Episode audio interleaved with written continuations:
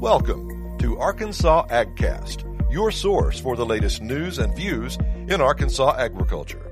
Arkansas AgCast is produced by the Arkansas Farm Bureau Federation.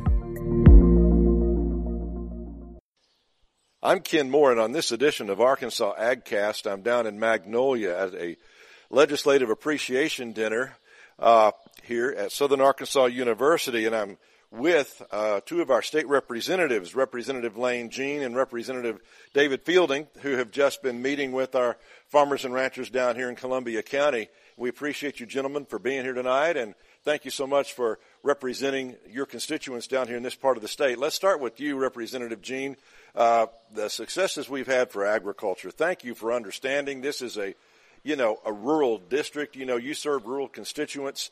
And so one of the big, big deals that we did, and it was a priority for the governor as well, was more money for transportation. Talk about what we did there. Uh, we passed a uh, $95 million uh, increase, which some of it was from general revenue, and we also raised the gasoline tax 3 cents, the diesel tax 6 cents. This will mainly go on for the rural roads, the two, ro- two uh, lane roads and bridges in rural Arkansas. Uh, this will help with the maintenance and repairs of those roads.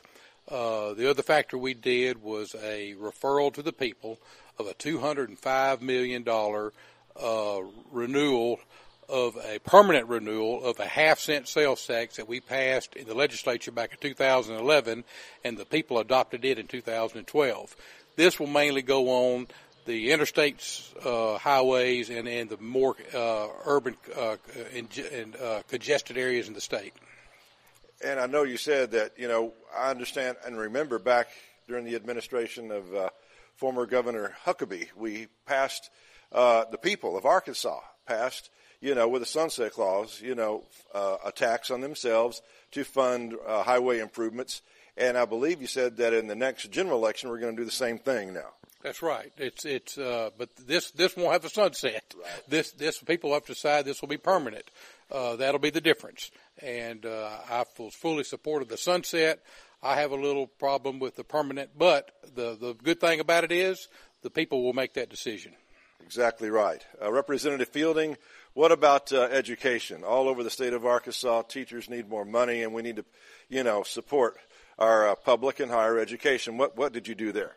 Well, you know, uh, the governor's package had had a four million dollars increase that, that we put into the teachers' pay. So that way, it, those teachers that starting off at 36 will now go to uh, uh, 37 with a thousand dollars increase. And those districts that's already below, now we got some districts that are paying way more than that. But those that, are, that are low paying 37, 36, they'll now go, go to 37,000. And that's something we got, we got to make sure that we take care of our teachers because our teachers are the building our young people that are coming up and we don't have the teachers out the key because we're losing good teachers to bordering state like Arkansas, Missouri. We're losing our, our teachers to Texas. So we got to put, make sure we got money in that to take care and keep our teachers.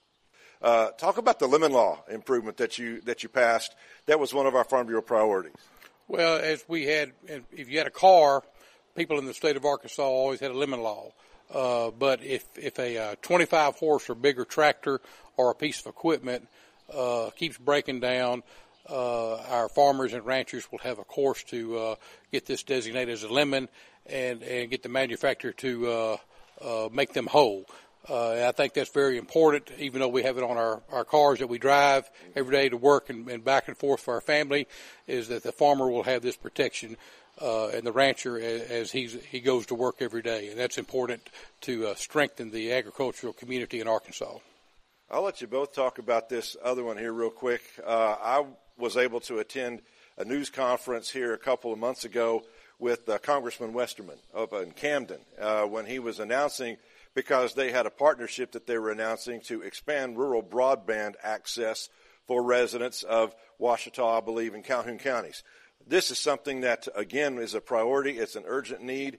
Where do you see that expanding? We, we got that done in those counties, but it needs to go all over southern Arkansas. You know, broadband, and, and, and that's where if you have the proper broadband and you have a cattle ranch in Doddridge, Arkansas, or, or Eudora, have a row crop, you can do business on broadband. This, this, the, we are connected to the world. This will help farmers with their uh, buying and selling of, of merchandise and goods. Uh, it is a key in rural areas for our competitiveness worldwide to have broadband in all phases in Arkansas. But what has, if anything, that the legislature did this session, or what do we need to do going forward to broaden that beyond just two or three counties now? Well, we we need to get all we need to get the whole state connected to broadband, and and, and I mean that's an ongoing. It's it's it's been slow, uh, okay. but but you know maybe the next session that'll be more of a priority to finish these counties out. Yeah, because the urban centers have it, but yeah. you know rural communities don't. Representative yeah. Fielding, you have anything else you can? Uh, address that uh, you did that was uh, that you're really especially proud of? Uh, well, you know, along with uh, uh, Representative Jean talked about the broadband and 911 uh, 911 that, that we were able to, to develop and, and, and, get set up. And, you know, thing about it, it will be an increase on your uh, cell phone, but, you know, no one not buying uh, landlines anymore. And then we are trying to cut down the PSAPs around here. Of course, in Columbia County, we only have one, but there are other cities that have four or five PSAPs that uh, when you call 911, it might have popped on someone in Jonesboro and you down in South Arkansas. So we are able to control 911, and so we are able to pay for it, pay for itself, mm-hmm. increasing the basic right to farm. Uh, that's going to be an ongoing effort, I believe, legislatively in in, in future sessions. But uh, we know what's happening to try to take away the right to farm in certain situations, especially in animal agriculture.